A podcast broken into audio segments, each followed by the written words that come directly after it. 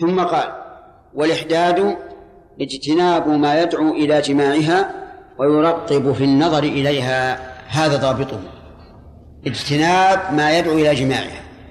مثل التزين الرجل مثلا إذا دخل بيته ووجد زوجته متجملة بالحلي واللباس الحسن فهذا يدعو إلى جماع إلى جماعها. فلا يجوز أن تتزين أو تتجمل بهذا التجمل. ويرغب في النظر إليها كذلك. فإن المرأة إذا أتت إلى زوجها بثياب جميلة حسنة وعلى على يديها يديها الحلي فإنه يرغب النظر إليها. وذلك فيما يأتي. قال رحمه الله إلى جماعة ويراغب في النظر إليها من الزينة والطيب والتحسين والحناء وما صبغ للزينة وحلي وكحل أسود. هذا هو الإحداث. أن تدع ما يأتي. أولا جميع ثياب الزينة.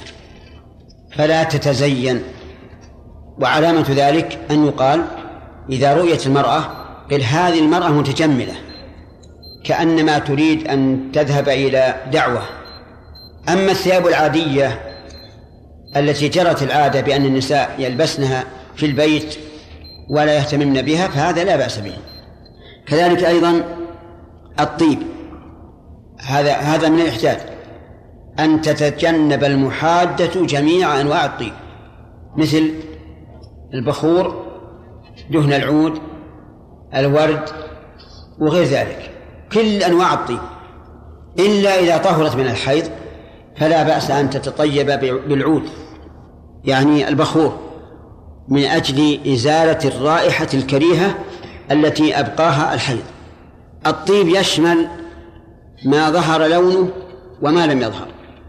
فالعمدة إذن على إيش؟ على الرائحة. وهنا سؤال هل الشامبو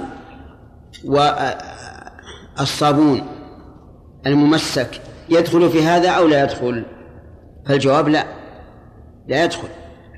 لأن الشامبو لا يتخذ للتطيب إنما هو لنكهته ورائحته وكذلك يقال في يقال في الصابون الممسك. وهذا الذي قلناه هنا نقوله أيضا في الإحرام. فالإحرام لا يمنع من استعمال الصابون الممسك ويسمى عند الناس إيش؟ لا غير. لوكس؟ إي نعم. ها؟ أي على كل حال هو وما شابهه لا يضر. هذا ما تجنبه. الثياب الجميلة. الثاني الطيب بجميع أنواعه ويستثنى إيش؟ البخور إذا طهرت من الحيض لإزالة رائحة الحيض. الثالث التحسين. التحسين يشمل ما يحسن به الوجه مثل المكياج أو تحمر به الشفاه. أو تكحل به العيون أو تخضب به الأطراف كالحناء المهم كل تحسين فإنه ممنوع منه. الرابع يقول المؤلف رحمه الله ما صبغ للزينة هذا داخل فيما سبق ثياب الزينة. الحلي الرابع الحلي بجميع أنواعه سواء كان حلي أذن أو حلي رقبة. أو حلي صدر أو حلي يد أو حلي رجل المهم الحلي بجميع أنواعه تمنع منه. الخواتم تمنع أو لا تمنع؟ تمنع لأنه حلي. الساعة تمنع لأن لأن المرأة تتحلى بها. وعليه فنقول إذا احتاجت إلى الساعة تجعلها في الجيب. لا تجعلها في اليد. طيب الكحل.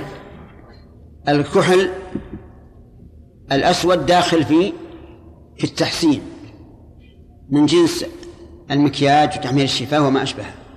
هو أيضا ممنوع لأنه داخل في التحسين. التوت قال لا توتي وهو معدن معروف آه، تكحل به العين عن الرمد وغير الرمد. هذا لا بأس به. لماذا؟ لأنه ليس له لون ليس له لون فما فيه إلا الاستشفاء فقط. طيب القطرات بأنواعها التي تقطر بالعين. جائزة وغير جائزة؟ جائزة. حتى لو فرض أنها آه، وسعت العين وأزالت حمرة العين لا بأس. لأن هذا لا يحصل به التحسين الذي يحصل بالكحل. طيب التقطير في الأذن. جائز. نعم. وقول لا لا توتي ونحو. يعني مما لا يظهر له لون كالصبر. الصبر هذا معروف أنه تداوى به العين لكن بمقياس معلوم وهنا يجب التحرز من زيادته لأنه إذا زاد ربما يعمي العين. ولا نقاب. يعني لا تمنع من النقاب. بخلاف المحرمة فإنها تمنع من النقاب. وقد ذكر بعض العلماء رحمهم الله أن المحادة تمتنع من النقاب كما تمتنع المحرمة وهذا غلط لأنه لا قياس بالعبادات. وعلى هذا فيجوز للمرأة المحادة أن تنتقب. طيب البرقع مثل النقاب أو لا؟ ليس مثله. لأن البرق البرق يعتبر من من التجمل لأنه أجمل من النقاب. النقاب هو الغطاء نفسه ينقب للعين فقط لكن البرقع يزخرف ويحسن ويوشى بالتلوين فهو من باب الجمال. قال و و وأبيض يعني ولا ولا يلزمها اجتناب الأبيض فللمحادة أن تلبس الأبيض. وفي هذا القول نظر لأن الأبيض في عرفنا زينة ولا غير زينة؟ يعتبر زينة فلا يجوز لبسه. لعله في عرف المؤلف رحمه الله ومن قبله لا يعتبرونه زينة فأباحوه. لكننا نسلك الخطوط والضوابط دون المسائل المسائل الفردية. فنقول كل شيء فيه تجميل أو جمال فإن على المحادة أن تتجنبه طيب إذا قال قائل ما هي الحكمة؟ من ذلك الحكمة إظهار حقوق الزوج وأنها لا ترغب الأزواج وتبتعد عن كل شيء يدعو إلى خطبتها هذا هو الحكمة. وقد كانوا في الجاهلية يفعلون أشياء منكرة عظيمة. إذا مات الميت جعلوا المرأة في حفش بيتها يعني في خيمة صغيرة سيئة في وسط البيت ومنعوها من الماء إلا للشرب ومنعوها من الطيب حتى إنها تنتن من رائحة القذر.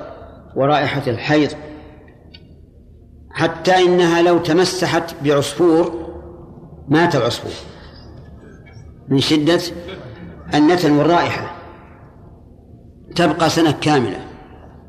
وإذا انتهت المدة خرجت من هذا الحفش ثم أعطوها بعرة بعرة بعير.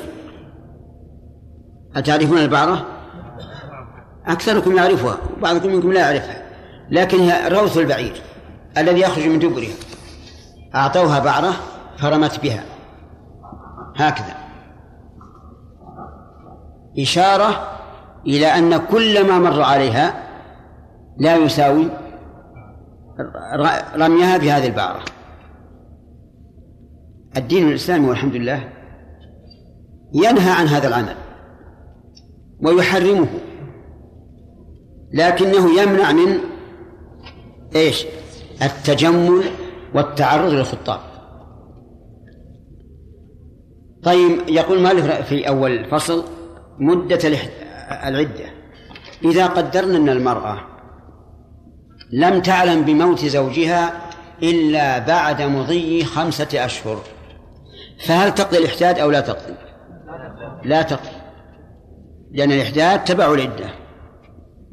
ولو قدرنا أن المرأة حامل فوضعت بعد موت زوجها بأسبوع مثلا هل يلزمها أن تكمل الإحداد أربعة أشهر وعشرة أيام؟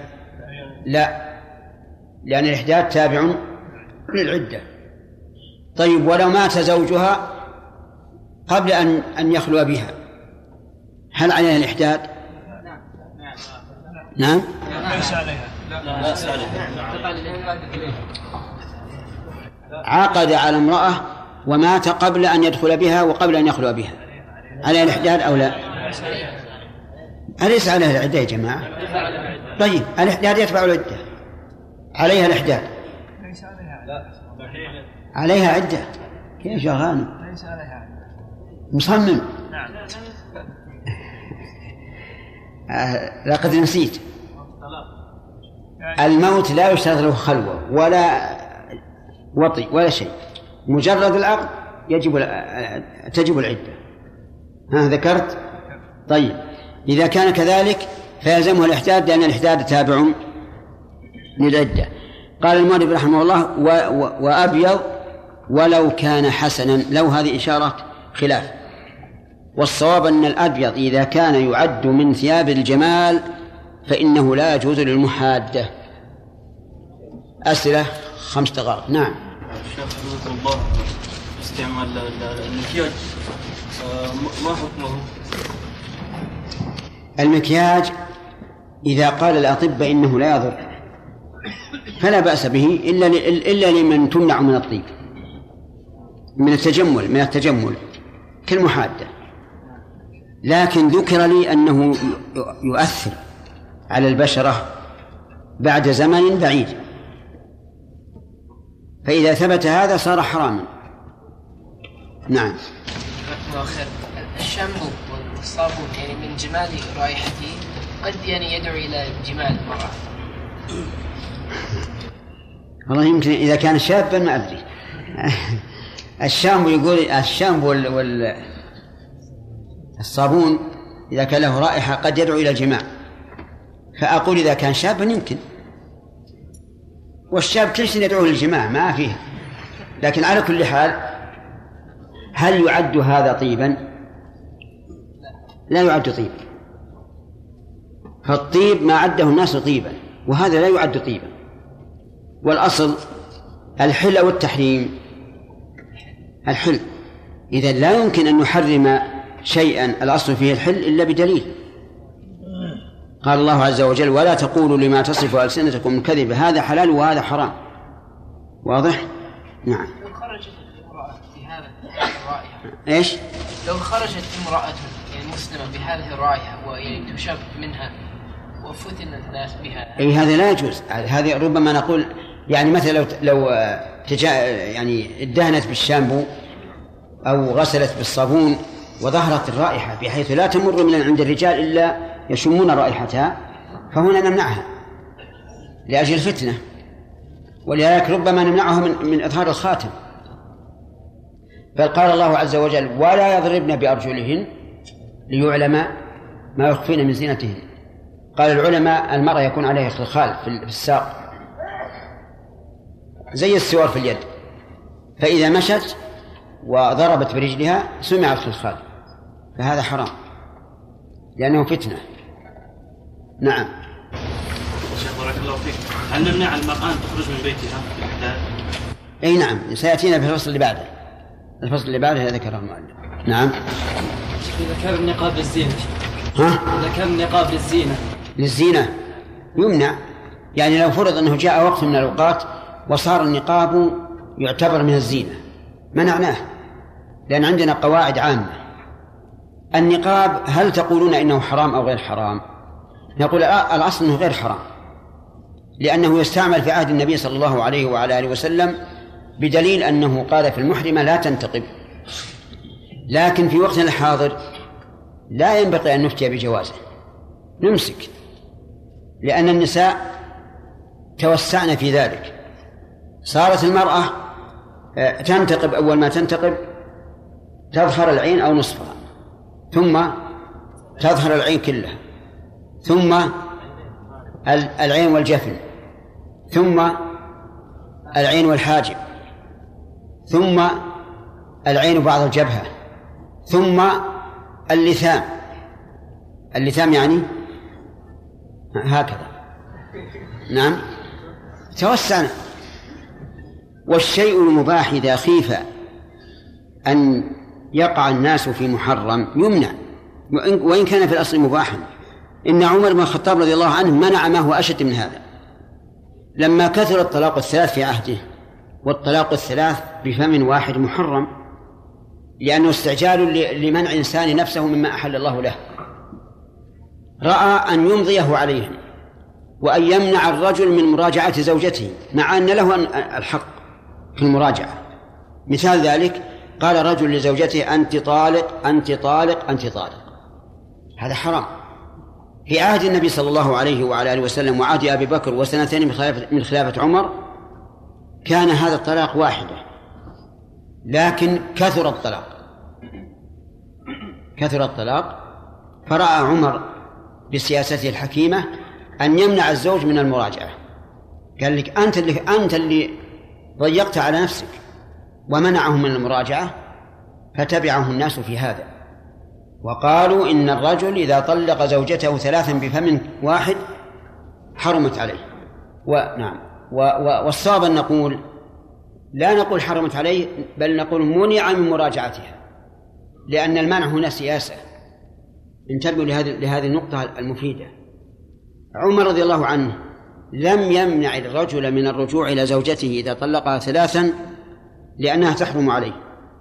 لكن منعه لئلا يعتاد الناس هذا العمل. أرجو الانتباه.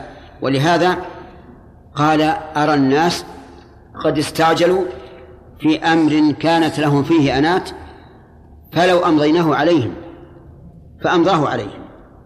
الآن في عهدنا كثر الطلاق في الحيض وكثر الطلاق في طهر جامع فيه.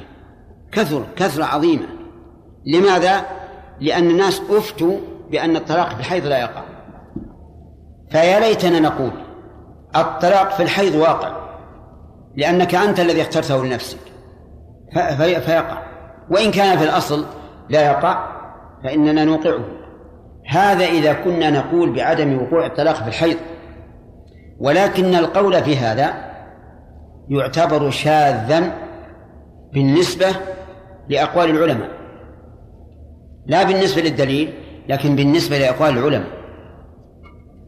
أكثر الأمة من أئمة وتابعين يقولون إن الطلاق في الحيض واقع. إن الطلاق في الحيض واقع. ولقد رأيت كلام للشيخ عبد العزيز بن باز رحمه الله في مجلة الجامعة الإسلامية. يقول بوقوعه في الحيض ويعلل ذلك بأن الذين يطلقون في عهد النبي صلى الله عليه وعلى آله وسلم لا يسألون هل طلقوا في الحيض أم لا. بل يمضى عليهم الطلاق. لكنه في النهاية أخيرا صار يفتي بعدم الوقوع. لكن هذه الفتوى أتدرون ماذا حصل منها؟ حصل منها التلاعب. وكثر الطلاق في الحيض.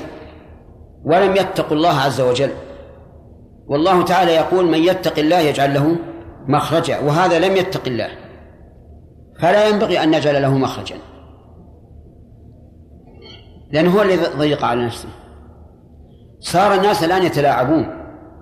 يأتي الإنسان قد طلق زوجته قبل عشرين سنة في حيض. ثم طلقها ثانية ثم طلقها الثالثة. إذا طلقها الثالثة ماذا يكون؟ تحرم عليه حتى تنكح زوجا غيره. فيأتي إذا ضاق به الأمر يقول أنا طلقتها الثالثة لكن الأولى في حيض في حيض علشان إيه؟ علشان يقول ما, ما مضى إلا طلقتان فأريد الرجوع مثل هذا نفتيه وأخبركم عن نفسي نفتيه بأن الطلاق الأول الواقع في الحيض واقع ويحسب عليه لماذا؟ لأن رجل التزمه وأنا أعتقد أنه لو انتهت عدتها في ذلك الوقت ثم تزوجها رجل آخر لم يأتي الزوج ويقول أنت تزوجت امرأتي أبدا. ولا يعرف الناس القول بأن طلاق الحيض الطلاق في الحيض لا يقع. فصار تلاعب من الناس. صار تلاعب. الآن تأتيك المحضر إيه، الذي يؤخذ على الزوج. فيقال هل طلقتها بعد الدخول أو قبل؟ قال بعد الدخول. طلقتها في حيض أو في طهر؟ قال في طهر. جامعتها فيه أم جامع؟ قال جامعت. وهلم جرى سلسلة من الاستفهامات التي أجزم جزما أنها لم تكن في عهد الصحابة وأن الأصل في الطلاق أنه واقع صحيح. لا حاجة أن نسأل. أرأيتم لو جاء إنسان وقال مات ميت عن أمه وأبيه وأخيه؟ هل نقول هل الأب كافر ولا مسلم؟ لأنه إذا قال مسلم صار التعصيب لأخيه وإذا قال كافر سقط الأخ. نعم لأنه إذا كان كافرا صار التعصيب للأخ وإذا كان مسلما سقط الأخ. هل نحن نسأل هذا السؤال؟ أبدا. والأصل عدم وجود المانع. فلا حاجة أن نسأل أن نسأل المطلقين هذه الأسئلة التي لا نهاية لها والتي لا, لا أصل لها وإنما تفتح باب الحيل على على المطلقين. لذلك لو تبنى المفتون الآن الذين يفتون بعدم وقوع الطلاق في الحيض لو تبينوا الإلزام به. أخذا بسياسة عمر رضي الله عنه. أو أو تبنوا أن الطلاق الثلاث واقع.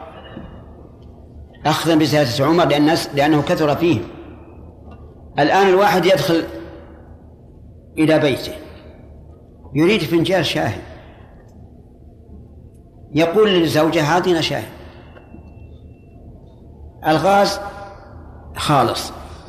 ما في غاز. من الشاهي عجيب جماعة. نعم؟ ما في شيء. أبطت المرأة. جاء لمه وين الشاهي قال والله الغاز ما في شيء. ما في غاز. بعد ما ولات النار طفى. قال أنت طالق أنت طالق أنت طالق. يا بنت الفلان بنت الفلان. مثل هذا نقول والله برد سلام رح أنت طلقت في غضب ما عليك شيء. أو نقول أنت طلقت ثلاث مع هي واحدة. ما يصير هذا. لا تلاعب بالطلاق تلاعب بالحدود. كنت أراجع شرح ابن رجب رحمه الله على حديث قال لا تغضب. فرأيته يشدد في أن الطلاق يقع في الغضب. ويقول لا بد أن يقع في الغضب. ولا نسأل شديد ما شديد.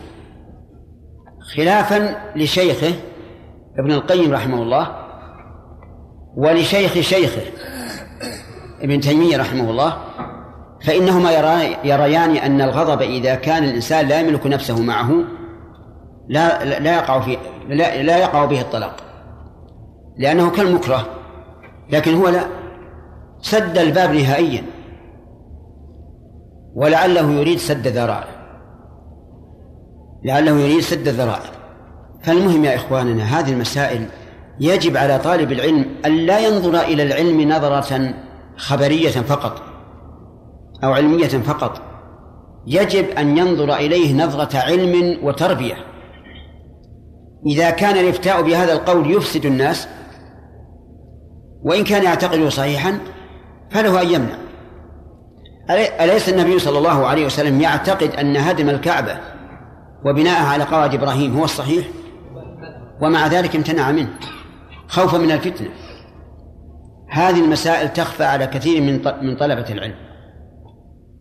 ولا يبالي. وهذا غلط.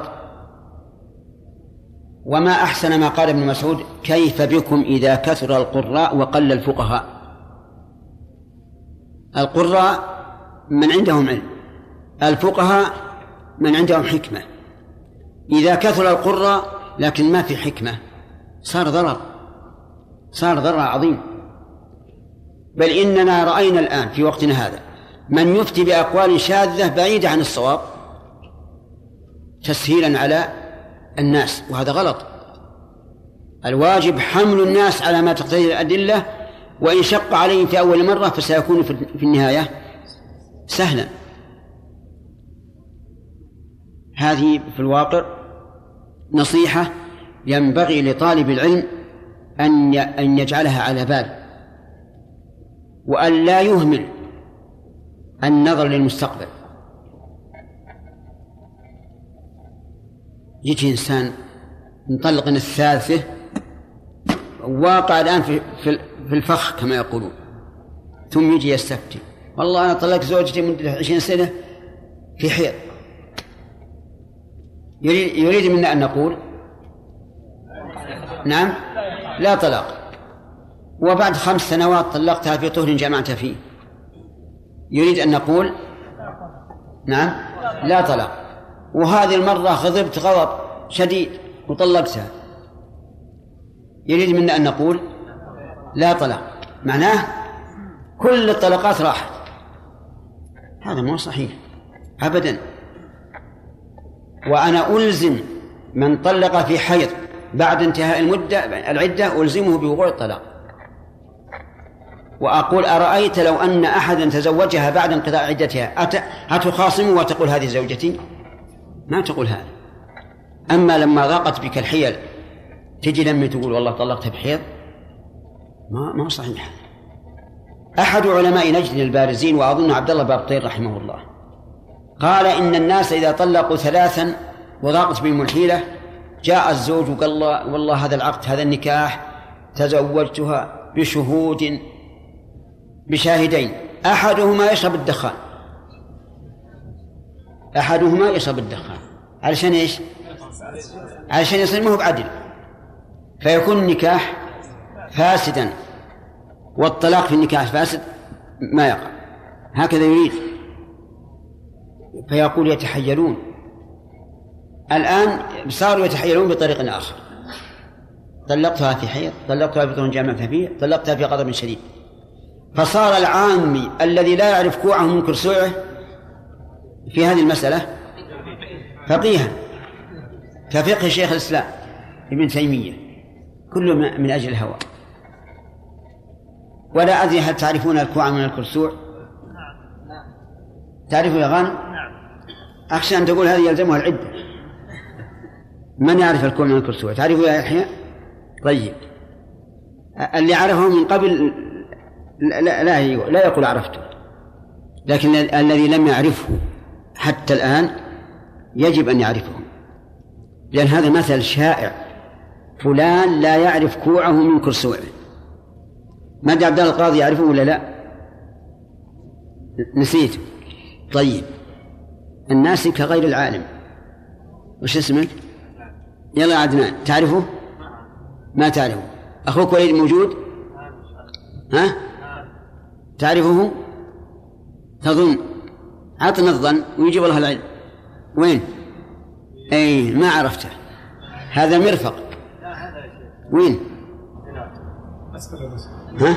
عند الساعة عند الساعة عند الساعة عند الساعة ذي؟ طيب عند الساعة؟ وشلون؟ يعني هذا اليد هذا الآن هذه يدي. هذا؟ ها؟ هذا كوع. أين الكرسوع؟ هذا؟ طيب تمام. الرسق ما بينهما. وفي هذا يقول وعظم يلي الإبهام كوع وما يلي لخنصره الكرسوع والرسغ ما وسط. وعظم يلي إبهام رجل ملقب ببوع فخذ بالعلم واحذر من الغلط.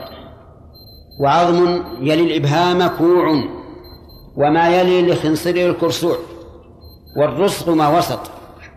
وعظم يلي إبهام رجل ملقب ببوع فخذ بالعلم واحذر من الغلط.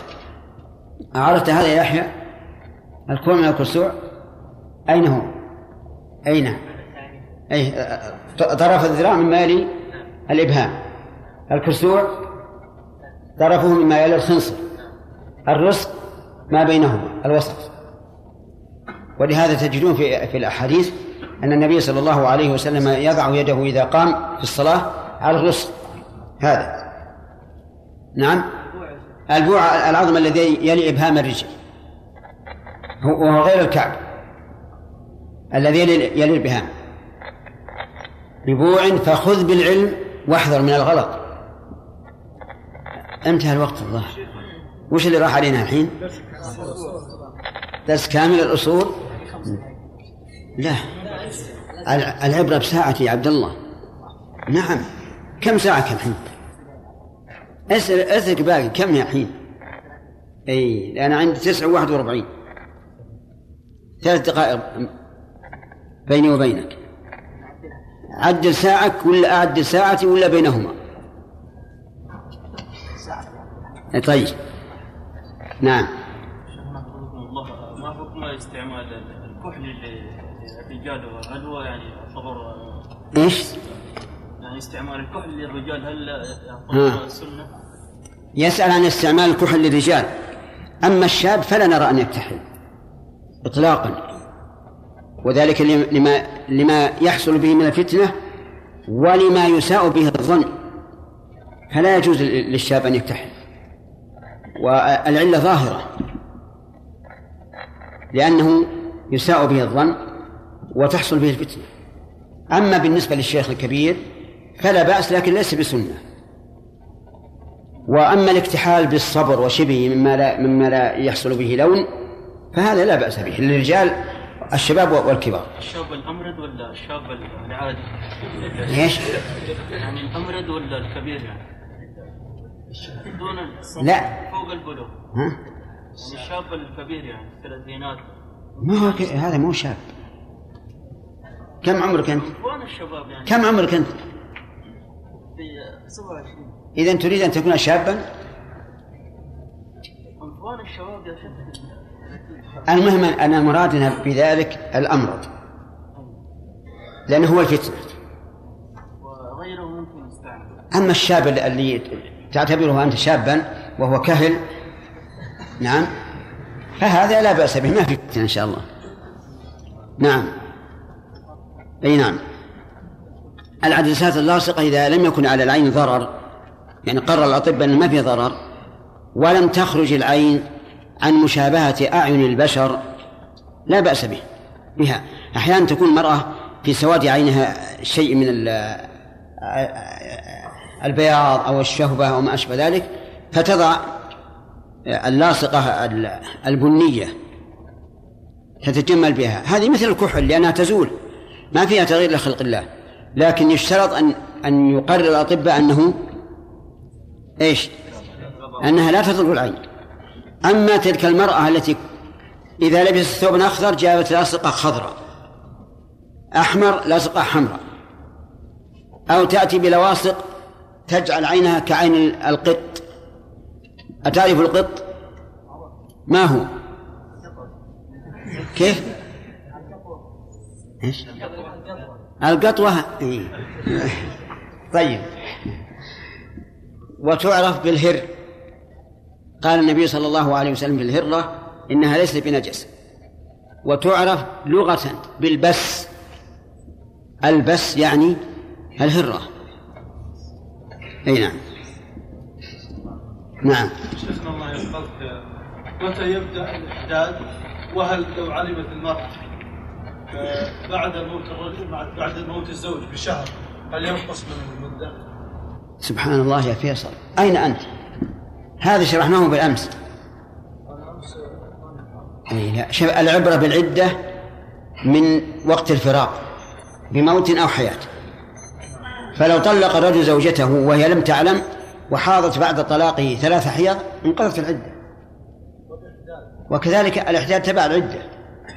لو مات زوجها الغائب ولم تعلم إلا بعد مضي خمسة أشهر فلا عدة ولا إحداد لأن الإحداد تابع للعدة. لو علمت بعد شهر. بقي عليه ثلاثة أشهر وعشرة أيام. طيب آخر يوم بغياب الشمس؟ أي نعم. يعني معناه إن إن أنه يكمل اليوم. نعم. تركيب الأظافر. إيش؟ تركيب الأظافر. تركيب الأظافر؟ اي نعم.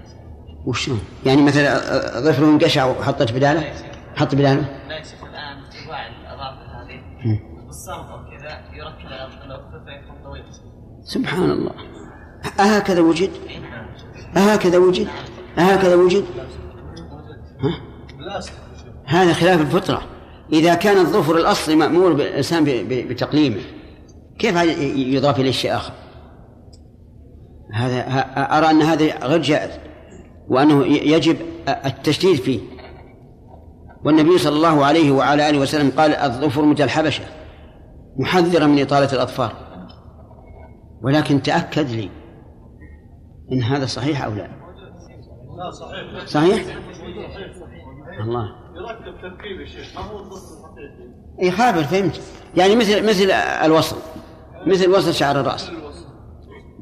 اللهم عافية. انتهى الوقت ولا لا يا عبد الله؟ انتهى؟ حتى على ساعتك. طيب. نعم؟ فصل. فصل. ويجب عدة وفاة في المنزل. حيث وجبت حيث تحولت خوفا أو قهرا أو بحق انتقلت حيث شاءت. ولها الخروج لحاجتها نهارا لا ليلا. وإن تركت الإحداث أتم أتمت. أثمت أتمت وتمت عدتها بمضي زمانها. بسم الله الرحمن الرحيم. سبق لنا أن المرأة المحادة تتجنب أشياء. يلا أحمد. واحد. الطيب. بجميع أنواعه. سواء كان ملونا أو غير ملون وسواء كان بخورا أو دهنا. هذه واحدة. ثانيا. الملابس الجميلة. ثالثا. الحلي بجميع أنواعه. إيش؟ الحلي. الحلي بجميع أنواعه. نعم. لا. هو- هذه عبارة عامة. أعم من الحناء التحسين بالحناء والكحل والمكياج وما أشبهه. كم هذه؟ ليس الملابس البيضاء. إيش؟ الملابس البيضاء. لا ذكرنا الملابس الجميلة عامة نقاب نعم. النقاب. إيش؟ النقاب. النقاب؟ لا. البرقع لا. هذا داخل في الثياب. ما يدعو إلى جماعة. ها؟ ما يدعو إلى جماعة لا هذا هذا الاحتياط عموما. هذه أربعة أشياء. تتجنبها المحادة الخامس الخروج من البيت. الخامس الخروج من البيت وقد ذكره في الفصل التالي. فصل وتجب عدة الوفاة في المنزل حيث وجبت. يعني حيث وجبت العدة. يعني أن المرأة إذا وجبت عليها عدة الوفاة وهي في منزل وجب أن تعتد في نفس المنزل. لقول الله تعالى والذين يتوفون منكم ويذرون أزواجا يتربصن بأنفسهن أربعة أشهر وعشرة. فتبقى في المنزل الذي مات زوجها وهي فيه ساكنة. أما إذا كان وجودها في البيت أو في المكان حين مات زوجها لعارض فإنها تعود إلى مسكنها الأصلي مثاله امرأة ذهبت تزور جيرانها. ثم أتاها خبر موت زوجها. هل تبقى عند جيرانها أو ترجع إلى منزلها الأصلي الثاني. ترجع إلى منزلها الأصلي لأن وجودها الآن عارض. كذلك لو فرض أن امرأة مع زوجها تمرضه في المستشفى. ومات الزوج. وهي في المستشفى. هل نقول تبقى في المستشفى لأن زوجها مات وهي فيه؟ أو ترجع إلى مس- مسكنها الأصلي؟ ترجع إلى مسكنها الأصلي. فإن مات زوجها ولها مسكنان. فلها أن تعتد في أيهما شاءت إما الشمالي أو الجنوبي طيب. فإن مات زوجها وه- وهي في زيارة لأهلها لمدة شهر أو شهرين مثلا ثم مات الزوج أثناء المدة فهل ترجع إلى مسكنها الأصلي أو تبقى عند أهلها؟ عجيب يا الأول. ترجع إلى منزلها الأول. لأن وجودها عند أهلها عارض وليس هو الأصل. طيب. فإن مات زوجها وهي في البر قد سافرت معه. فهل تبقى في البلد الذي كانت فيه؟ أو ترجع إلى بلد الأصل؟ قال العلماء إن كانت لم تتجاوز مسافة القصر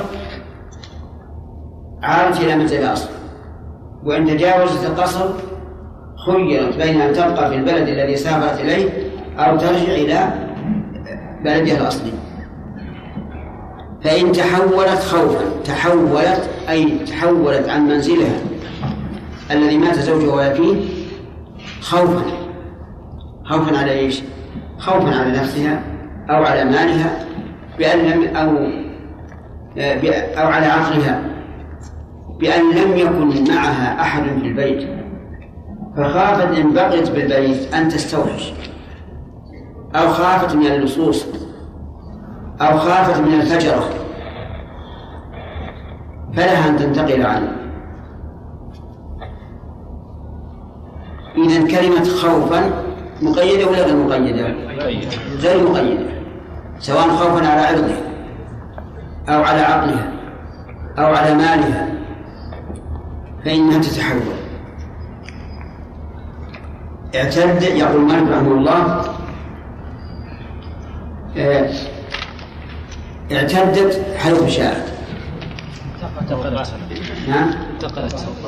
انتقلت حيث شاءت انتقلت من مكانها الأصلي إلى أي مكان شاءت وقال بعض أهل العلم يجب أن تنتقل إلى أقرب مكان لمنزلها الأول.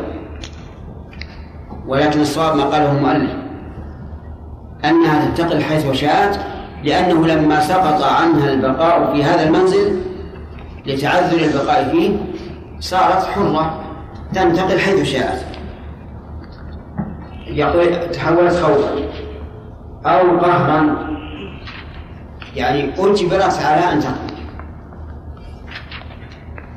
فلها أن تعتد حيث شاءت. أو بحق بأن كان البيت مستأجرا. فتمت مدة الإجارة وهي في الإحداث وقال لها صاحب البيت اخرجي. فهنا تحولت بحق أو بغير حق. عجيب يا جماعة. بحق تنتقل حيث شاءت. لأنه سقط عنها الوجوب لتعذر بقائها في المكان. ثم قال ولها الخروج لحاجتها نهارا لا ليلا. لها الضمير يعود على المرأة المحاجة الخروج يعني من المنزل. لحاجتها. نهارا لا ليلا. ووجه التفريق بين الليل والنهار أن النهار آمن من الليل.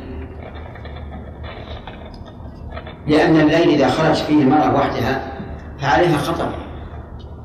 لكن النهار الناس يمشون في الأسواق و... و... والخوف عليها ضعيف.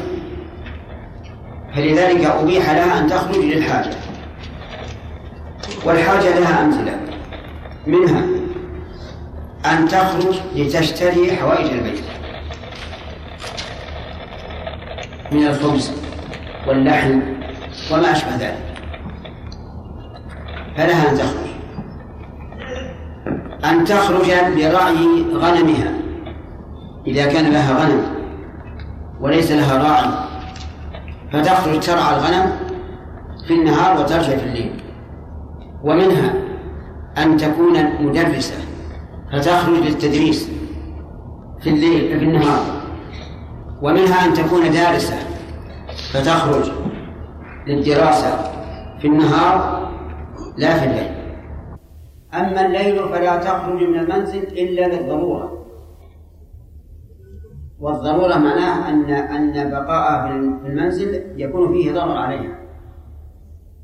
مثال مثال الضرورة أن تكثر الأمطار. وتخاف أن يسقط عليها البيت. هذا ضرورة. ومن الضرورة أن يتسور عليها اللص.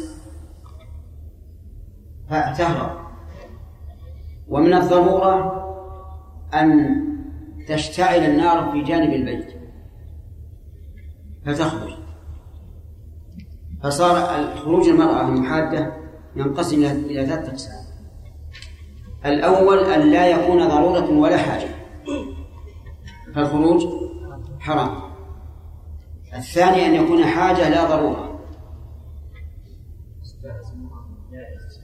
فهو جائز في النهار ممنوع في الليل. الثالث أن يكون للضرورة. فهذا جائز الليل والنهار فإن قال قائل هل من الحاجة أن تخرج لتزور أباها المريض؟ فالجواب نعم. هذه حاجة. حاجة من جهة الأب ومن جهتها هي أما هي فستكون قلقة حيث لم ترى بعينها حال أبيها. وأما أبوها فإن قلب الوالد يحن إلى الولد. فنقول لا بأس أن تخرج لتعود أباها إذا مرض أو أمها أو أحد من أقاربها. فالجواب نعم هذه حاجة. حاجة من جهة الأب ومن جهتها هي أما هي فستكون قلقة حيث لم ترى بعينها حال أبيها. وأما أبوها فإن قلب الوالد يحن إلى الولد. فنقول لا بأس أن تخرج لتعود أباها إذا مرض أو أمها أو أحد من أقاربها. لكن متى في النهار ولا في الليل؟ في النهار. هل من الحاجة إذا خرج أهلها إلى البر للنزهة أن تخرج معهم؟ عجيب. لا ليس من الحاجة. حتى لو قالوا يا فلان اخرجي معنا. فليس من الحاجة. طيب هل من الحاجة إذا ضاق صدرها أن تخرج إلى جارتها في البيت؟ الجواب نعم. الحاجة لأن أزمة ضيق الصدر قد تتطور إلى مرض نفسي. فإذا ضاق صدرها وخرجت إلى جارتها لتستأنس معها في النهار خاصة فلا بأس. المهم أنه يجوز لها أن تخرج لحاجتها نهارا وللضرورة ليلا قال وإن تركت الإحداد أثمت وتمت عدتها بمضي زمان بمضي زمانها. يعني لو أن المرأة التي توفي عنها زوجها صارت تلبس الثياب الجميلة وتتطيب وتتحلى وتتزين وتخرج من البيت وانتهت أربعة أشهر وعشرة أيام تنتهي العدة أو لا؟ تنتهي فليس الإحداد شرطا لتمام العدة ولكن تكون آثمة لأنها تركت الواجب عليها وترك الواجب يستحق الإثم أفهمتم يا جماعة؟ طيب إذا لو سألك سائل هل الإحداد شرط لانقضاء العدة؟ فالجواب لا. فلو فلو لم تحد وانتهت المدة خرجت من العدة ولكنها آثمة ثم قال المؤلف رحمه الله باب الاستبراء. الاستبراء طلب البراءة. والمراد طلب براءة الرحم من الحمل. هذا هو الاستبراء. طلب براءة الرحم من من الحمل. قال من ملك أمة ينطق مثلها. من صغير. من صغير بيان للمالك. وذكر. من صغير وذكر. وضدهما. ضد الصغير الكبير وضد الذكر الأنثى. حرم عليه وطئها ومقدماته. نعم. آه نعم. مقدماته بعده؟ قبل استبرائها من ملك آمة يطلق مثلها وهي التي تم لها تسع سنين. حرم عليه وطئها ومقدماته. سواء كان المالك صغيرا أو كبيرا ذكرا أو أنثى لكن الأنثى لا تضع. وسواء ملكها أيضا من صغير أو من كبير أو من ذكر أو من أنثى فإنه يجب عليه استمرار استبراء سيأتي ذكر الاستبراء إذا من صغير وكبير يصح أن يفسرها بالمالك وبالمملوك منه أي بالبائع والمشتري مثلا. مثال ذلك رجل اشترى أمة من صغير. أمة يوضع من صغير. يجب عليه أن يستبرئها أعني المشتري. يستبرئها ليش؟ خوفا من أن يكون في في في بطنها ولد. فإذا قال قائل إذا ملكها من صغير. هل يمكن للصغير أن يطأها؟ يعني ولد صغير له سبع سنوات عنده أمة ورثها من أبيه مثلا وباعها هذا الصغير. باعها وليه؟ فهل يجب على المشتري الاستبراء أن يرى المؤلف أنه الاستبراء واجب. لأنه ملك. تجدد ملكه عليه. والقول الثاني أنه لا يجب الاستبراء في هذه الحال. لأن الاستبراء طلب براءة الرحم من الولد وهنا لا يمكن أن أن تلد حتى لو وضع هذا الصغير ما ولدت منه. لو قال قائل الصغير لا لا يمكن أن تحمل منه لكن ألا يمكن أن يكون أحد لنا بها؟ فالجواب بلى لكن الأصل عدم ذلك الأصل عدم ذلك. كذلك لو ملك أمة من امرأة إنسان اشترى جارية من امرأة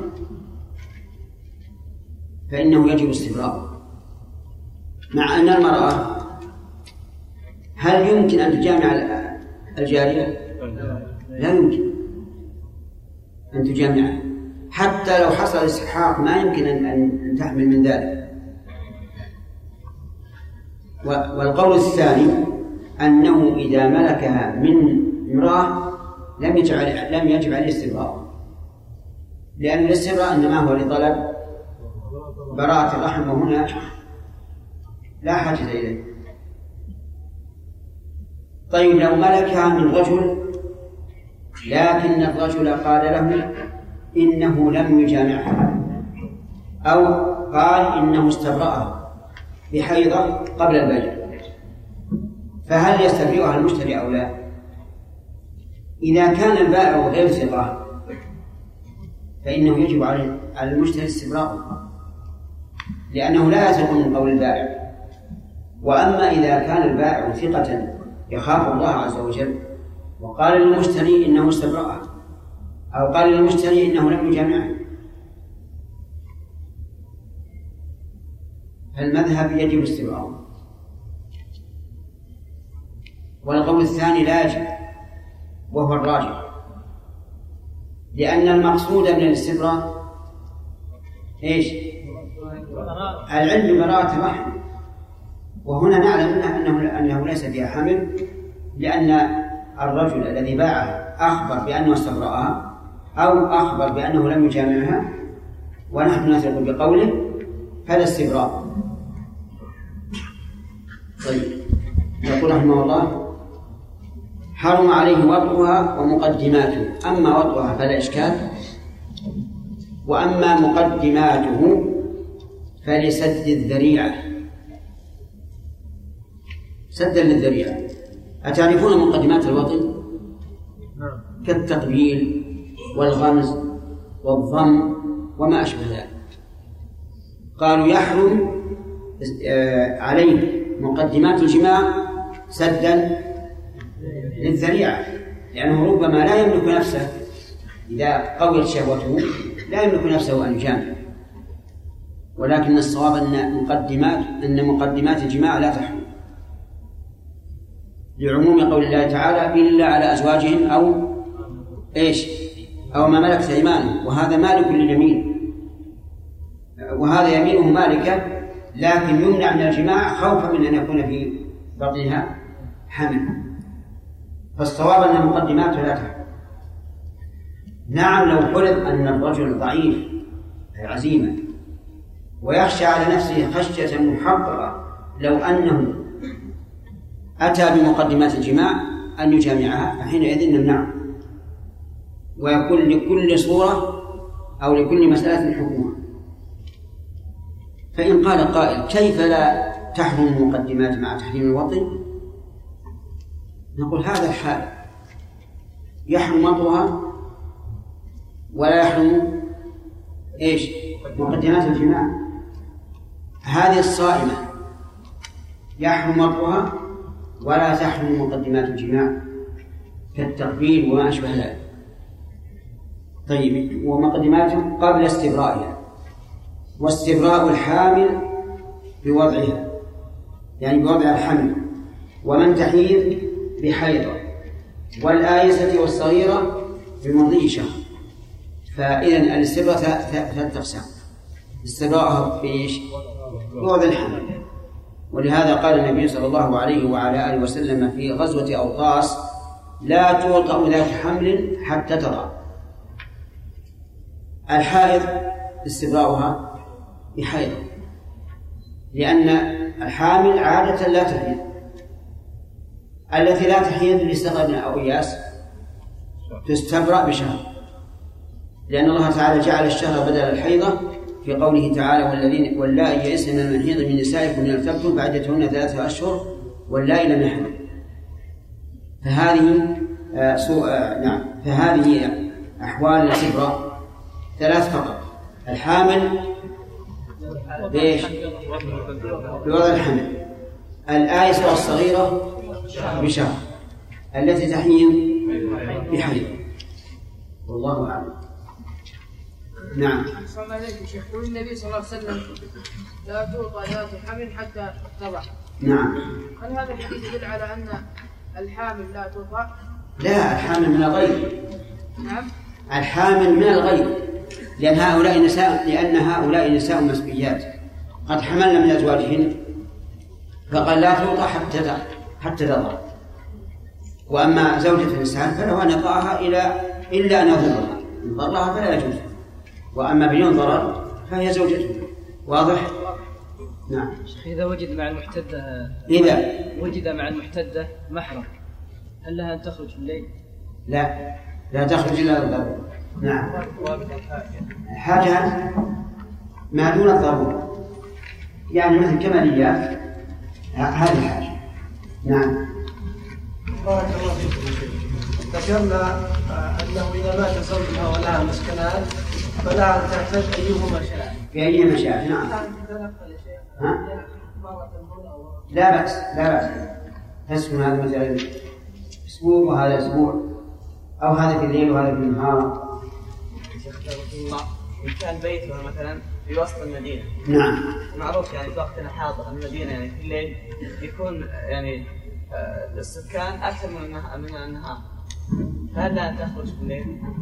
ما تخرج. ما تخرج. إلا من ضرورة شيخنا الله يحفظك. بالنسبة لتزيين الأسنان أو التركيب هل هذا يدخل أو إيش؟ تركيب الأسنان؟ نعم. الآن يركبون الأسنان ويزينونها هل هذا يدخل يحرم أيضا على المستثنى الظاهر يحرم. حتى تنتهي كل شيء فيه تجميل هو حرام إلى إلى أن ينتهي ارفع صوتك ارفع يدك ها هل يعتبر متعدد المسافة متعدد مسافة الأبناء؟ لا إذا صار لها مسكن مع زوجها ولها أبناء لهم له مساكن ما تخرج لأبنائها تبقى في في بيت الزوج نعم وطء الحامل هل يؤثر في اختلاف الناس؟ في إيش؟ وطء الحامل هل يؤثر في اختلاط النشأ؟ لأن في إيش؟ في اختلاط النشأ أي نعم لا ما يؤثر الحامل قد انشاها الله عز وجل على حسب ما أراده سبحانه وتعالى. ولا يؤثر. لكن قال الإمام أحمد إن وقت الحامل يزيد الحمل نموا و ويزيد في سعيه وبصره.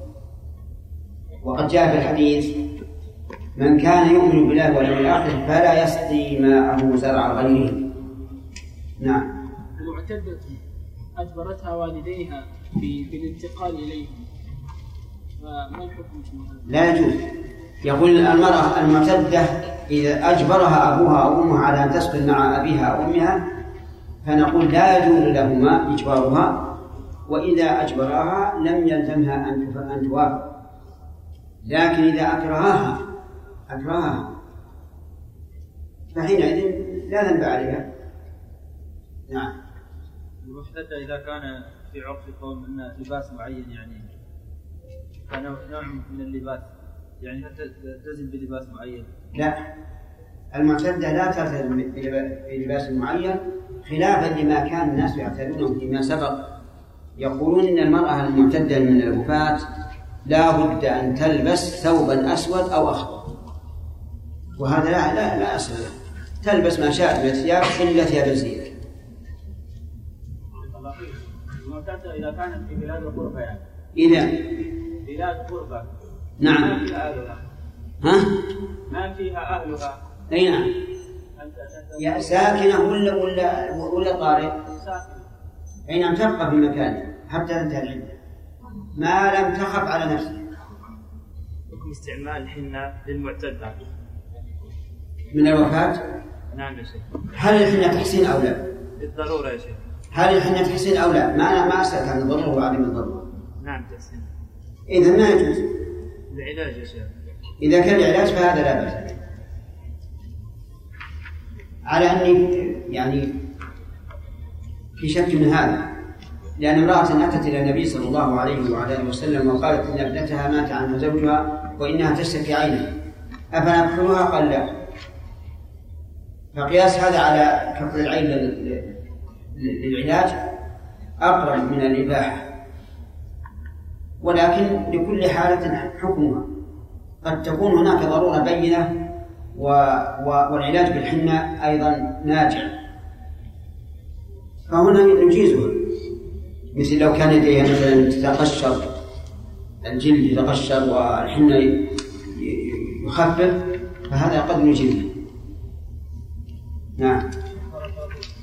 كان البيت لا يوجد فيه إلا إخوة الزوج وتخشى من دخولهم عليها هل يحق لها دخولهم أم لا؟ تخشى من دخولهم عليها ولو دخل إذا كان ما في خلوة. إذا كان ما في خلوة وأخو والإخوان هؤلاء وناس من ثقات ما عليها شيء. تبقى في بيتها انتهى الوقت. وليد أحسن إليك.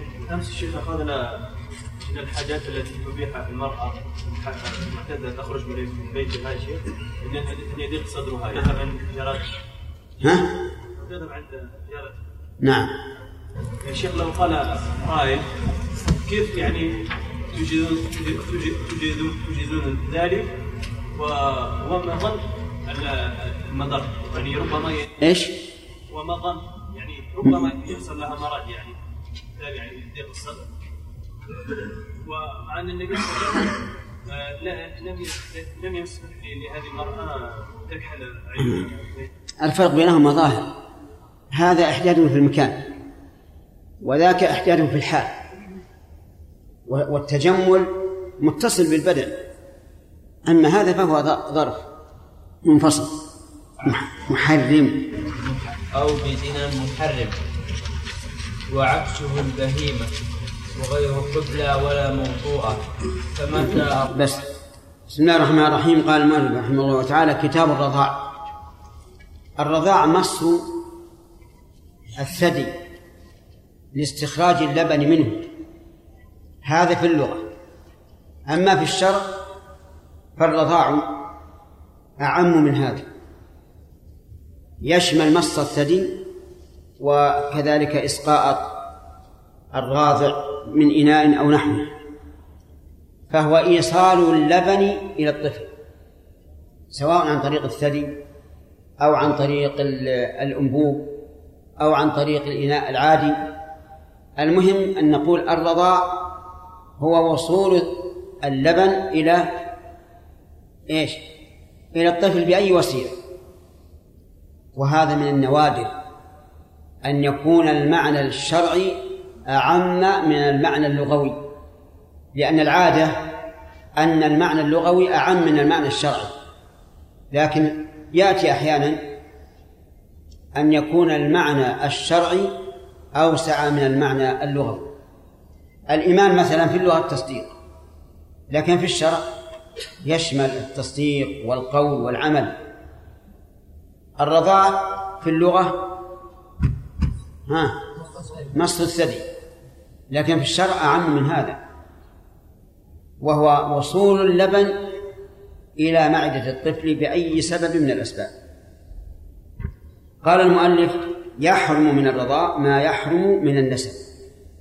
هذه الجملة هي لفظ الحديث الوارد عن النبي صلى الله عليه وعلى آله وسلم.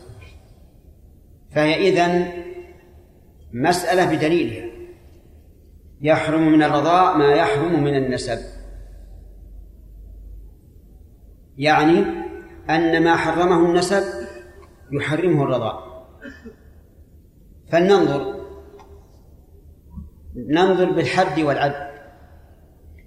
بالعد اقرأ الآية الكريمة في سورة النساء. حرمت عليكم أمهاتكم وبناتكم وأخواتكم وعماتكم وخالاتكم وبنات الأخ وبنات الأخت. كم هذه؟ كم؟ سبع. ثم قال أمهاتكم لا ترضعنكم انتقل إلى جنس آخر. فيحرم على الإنسان من الرضاء ما يحرم من النسب.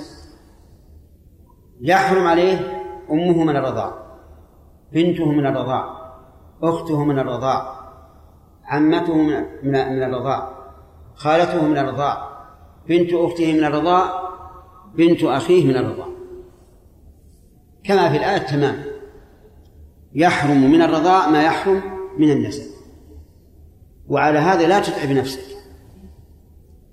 إذا سألك سائل عن مسألة فيها رضاء فانظر هل العلاقة بين الراضع ومن أرضعته هل هي الأمومة البنوة الأخوة العمومة الخؤولة؟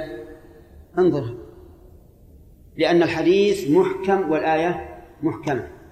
فالمحرمات من الرضاع سبع من النسب سبع. يحرم نظيرهن من من الرضاع.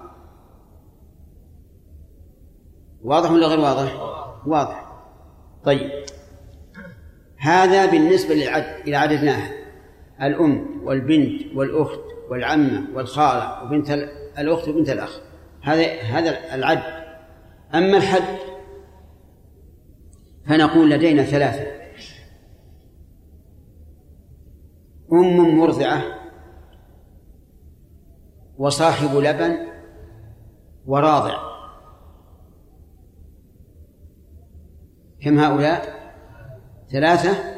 أم مرضعة. والثاني صاحب اللبن وهو زوجها أو سيدها والثالث راضع. كل واحد من الثلاثة له أصول وفروع وحواشي. فالمرضعة لها أصول وفروع وحواشي. من أصول المرضعة؟ آباؤها وأمهاتها وأن علوا. من فروعها؟ أبناؤها وبناتها وأن نزل. من حواشيها؟ إخوانها وأعمامها وأخوالها صاحب اللبن كذلك. له أصول وفروع وحواشي.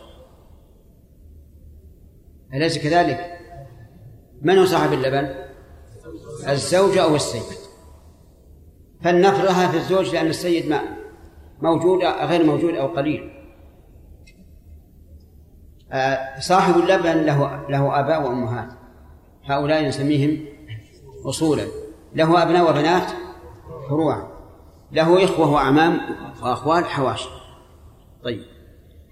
بقي الراضع الراضع له أصول وفروع وحواشي. فما هو المؤثر فيه الرضاء الرضاء لا يؤثر في حواشي وأصول الراضع لا أثر للرضاء بالنسبة لأصول الراضع وحواشيه. وإنما الذي يتعلق به الرضاء يتعلق به حكم الرضاء الراضع وفروع فقط. بالنسبة للمرضعة يتعلق بأصولها وفروعها وحواشيها. بالنسبة لصاحب اللبن يتعلق بأصوله وفروعه وحواشيه. هذا تقسيم حاصل. ويسهل على الإنسان أن يعرف تأثير الرضاع. ما يفكر كثير. لأنه يخرج من تأثير الرضاع من؟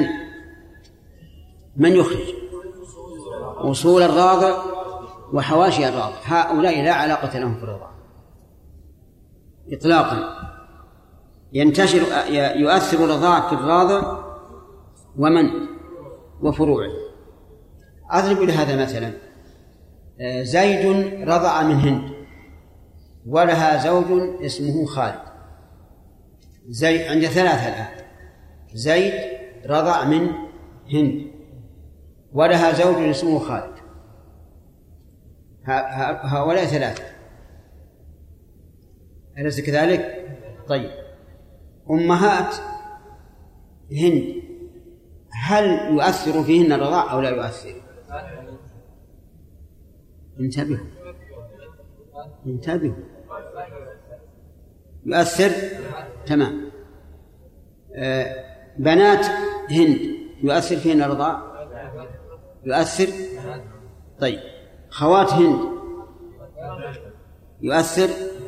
عمات وخالاته كذلك. ناتي إلى إلى إلى صاحب اللبن وهو خالد. فننظر. هل يؤثر الرضاع في أمهات خالد؟ يؤثر لأنهن أصوله هل يؤثر في بناته؟ نعم لأنهن فروع هل يؤثر في إخوانه؟ نعم لأنهم حواشي طيب بقينا الراضع الذي هو زي- زيد هل يؤثر الرضاع في ذريته؟ نعم. هل يؤثر في إخوانه؟ لا يؤثر؟ لا يؤثر. ولذلك يجوز لأخ الراضع أن يتزوج من أرضعت أخاه. أو لا يجوز؟ يجوز لأخ الراضع أن يتزوج من أرضعت أخاه. لماذا؟ لأن الرضاع لا يؤثر في حواشي الراضع طيب يجوز لأب الراضع أن يتزوج من أرضعت ابنه؟ أبوه. يجوز؟ لأن الرضاع يؤثر. لا يؤثر في في وصول المرتبة الراضع نعم طيب. هل يجوز لابن الراضع لابن الراضع أن يتزوج أخت الراضع من من المرأة التي أرضعته لا يجوز. ليش؟ لأنهم لأنهم لأنها من فروع الراضع وفروع الراضع يؤثر فيها فيها الرضاعة أضبط هذا علشان بمجرد ما ترد عليك المسألة تحلها على طول. وإلا في مشكلة الرضاع مشكلة عظيمة. طيب هذا الرضيع رضع من امرأة اسمها هند مع بنتها عائشة لكن هندا لها بنات من قبل. هل يكن أخوات له؟ لأنهن من فروع؟ من فروع المرضعة التي هي هند. طيب هل يكون أخا للبنات التي بعده؟ نعم لأنهن من فروع المرضعة.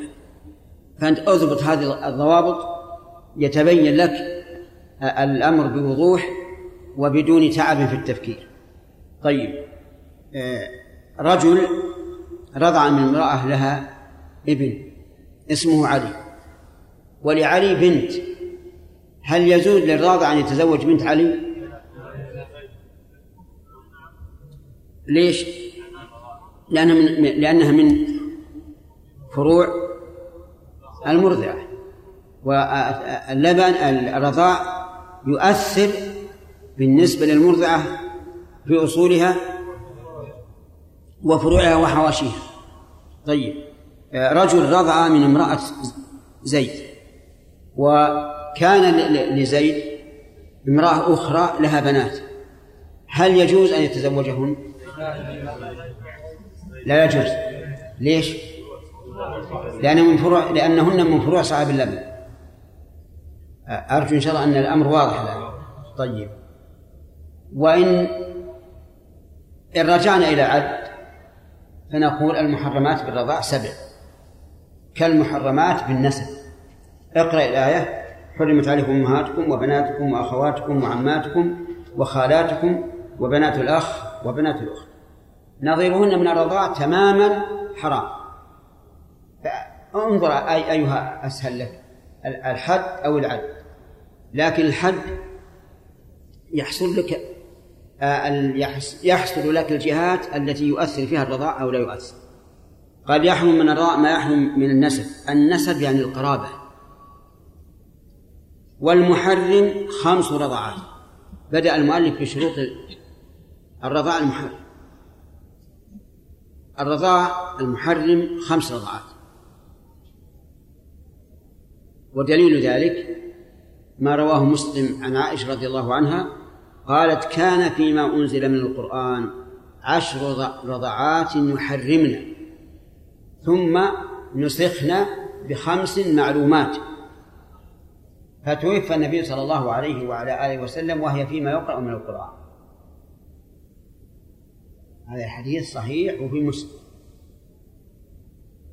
وعلى هذا فما دون الخمس لا يؤثر. ولكن يبقى النظر ما هي الخمس؟ أهي خمس مصات أو خمسة أنفاس أو خمس وجبات. انتبهوا حتى تعرفوا الخلاف. بعضهم قال خمس مصات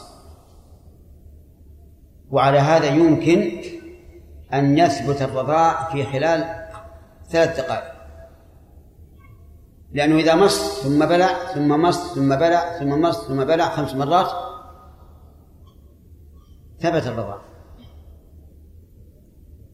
وبعضهم يقول بل خمسة أنفاس.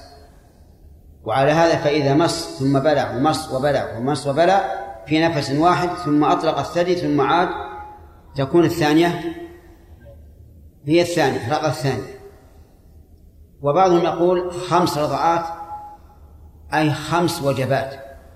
مثل ما كما يقال خمس أكلات. وعلى هذا فلا بد من زمن من زمن يقطع اتصال الثانية بالأولى مثال ذلك أرضعته أول النهار الساعة الثامنة ثم الساعة التاسعة ثم العاشرة ثم الحادية عشرة ثم الثانية عشرة ثم الواحدة كم هذه؟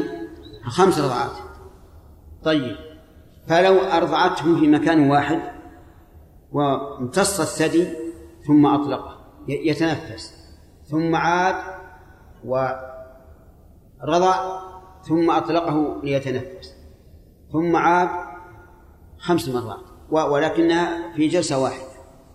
فهل يؤثر على هذا القول الأخير أو لا يؤثر؟ لا يؤثر لا يؤثر. فإذا قال لنا قائل أيما أرجح؟ المصات أو أو الأنفاس أو الوجبات؟ قلنا الأصل عدم التأثير. ولا نتيقن التأثير إلا بخمس وجبات لأن الأصل أنه لا يؤثر. فنأخذ بالاحتياط. والاحتياط أن لا يؤثر إلا خمس وجبات لا خمس مصات ولا خمسة أنفاس وهذا اختيار شيخنا عبد الرحمن بن سعدي رحمه الله.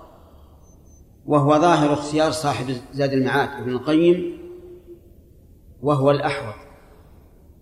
كيف الأحوط؟ نعم الأحوط.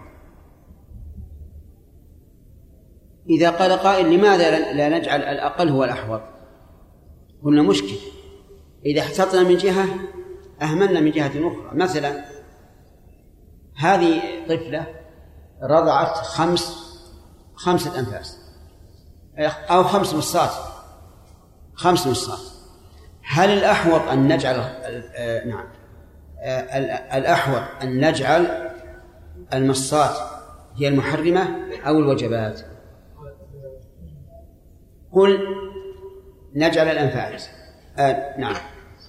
نجعل المصات إذا احتطنا وقلنا إن بنت المرضعة تكون أختا للراضع فيحرم عليه نكاحه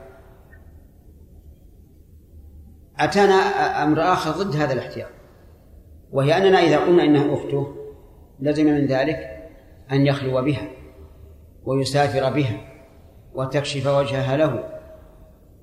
والاحتياط أن لا تفعل وهي لا لا تفعل هذا إلا إذا قلنا إن الرضاعة غير غير مؤثر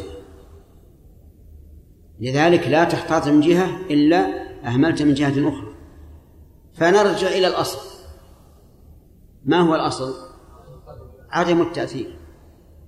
ولهذا كان اختيار شيخنا رحمه الله ومن قبله ابن القيم كان هو المتمشي على القواعد والأصول. إذا يشترط لكون الرضاع محرما أن يكون خمس رضعات وقالت الظاهرية. لا لا يشترط ولا ثلاث ولا أنفاس ولا شيء. مطلق الرضاع ولو كان نقطة يحرم. لقوله تعالى وأمهاتكم اللاتي أرضعنكم ولم يذكر عددا. فيقال نعم القرآن ليس فيه ذكر العدد ولكن السنة. فيها ذكر العدد. والسنة تبين القرآن. وتفسره قال بعض العلماء المحرم ثلاث رضعات. واستدلوا بقول النبي صلى الله عليه وسلم لا تحرم المصة ولا المصتان ولا الإملاجة ولا الإملاجتان. قالوا فمنطوق الحديث أن الثنتين لا تؤثر. مفهومه أن ما زاد مؤثر. ولكن الجواب عن هذا أن يقال دلالة تأثير الثلاث بالمفهوم ودلالة أنه لا يؤثر إلا خمس بالمنطوق ودلالة المنطوق مقدمة على على دلالة المفهوم. ويتبين بشرح المثال. إذا قلنا لا لا تحرم المص ولا المصتان صحيح ولا غير صحيح؟ نعم صحيح. حتى إذا قلنا بخمس رضعات فالثنتان لا, لا تؤثر. إذا قلنا الثلاث تؤثر. بقي عندنا معارضة. بإيش؟ بحديث الخمس. أنها أنه لا لا يحرم إلا خمس رضعات وحينئذ لا يمكن العمل إلا بحديث عائشة أنه لا بد من خمس رضعات وهذا هو الصواب. قال المؤلف في الحولين. هذا شرط آخر. يعني أن تكون أن تكون الرضعات الخمس كلها في الحولين. من من ولادة الطفل. فإذا ولد في واحد محرم عام عشرين متى ينتهي وقت الرضاع؟ واحد محرم عام اثنين وعشرين. فما دام في الحولين فالرضاع مؤثر وإذا انتهت الحولان فالرضاع غير مؤثر. الدليل قول الله تبارك وتعالى والوالدات يرضعن أولادهن حولين كاملين لمن أراد أن يتم الرضاعة فقالوا تمام الرضاعة في حولين. وما زاد فهو خارج. أفهمتم؟ وظاهر كلام المؤلف أنه أن الرضاعة في الحولين مؤثر سواء فطم الصبي أم لم يفطم. حتى لو فرض أنه فطم في سنة وفي السنة الثانية كان يأكل الخبز والجبن كل شيء. ورضع فالرضاع مؤثر ولا غير مؤثر؟ مؤثر ولا غير مؤثر؟ مؤثر. ولو كان لا يتغذى باللبن لو كان يتغذى بالخبز والتمر والرز فإنه ما دام في الحولين فرضاعه مؤثر. واختار شيخ الإسلام ابن تيمية رحمه الله أن العبرة بالفطام. فما كان قبل الفطام فهو مؤثر ولو بعد الحولين. وما كان بعد الفطام فليس بمؤثر ولو في الحولين. واستدل رحمه الله بالأثر والنظر.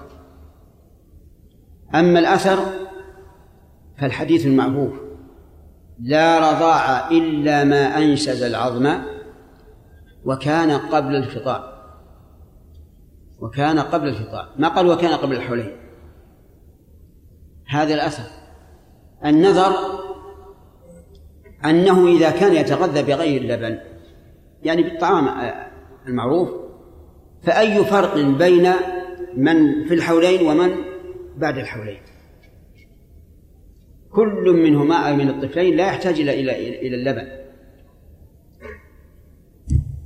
أنت معنا؟ طيب لو رضع أربع مرات إلى صباح ثلاثين من من من ذي الحجة من السنة الثانية. لما هل محرم عام 22 رضع الخامس؟ هل يؤثر أو أو لا يؤثر على قول من يرى أن العبرة بالحولين؟ لا يؤثر. سبحان الله. أي فرق بين هذا وبين قبل ساعة؟ الطفل محتاج للبن. ثم أي فرق بين شخص بين طفل فطم للحول الأول وصار يأكل الطعام وآخر يأكل الطعام في السنة الثالثة. أي فرق؟ لا فرق. فالقول الراجح أن العبرة بالفطام سواء كان قبل الحولين أو بعد الحولين. لو فرض أن هذا الطفل نموه ضعيف وصار يتغذى باللبن حتى تم له ثلاث سنوات. في السنة الثالثة رضاعه محرم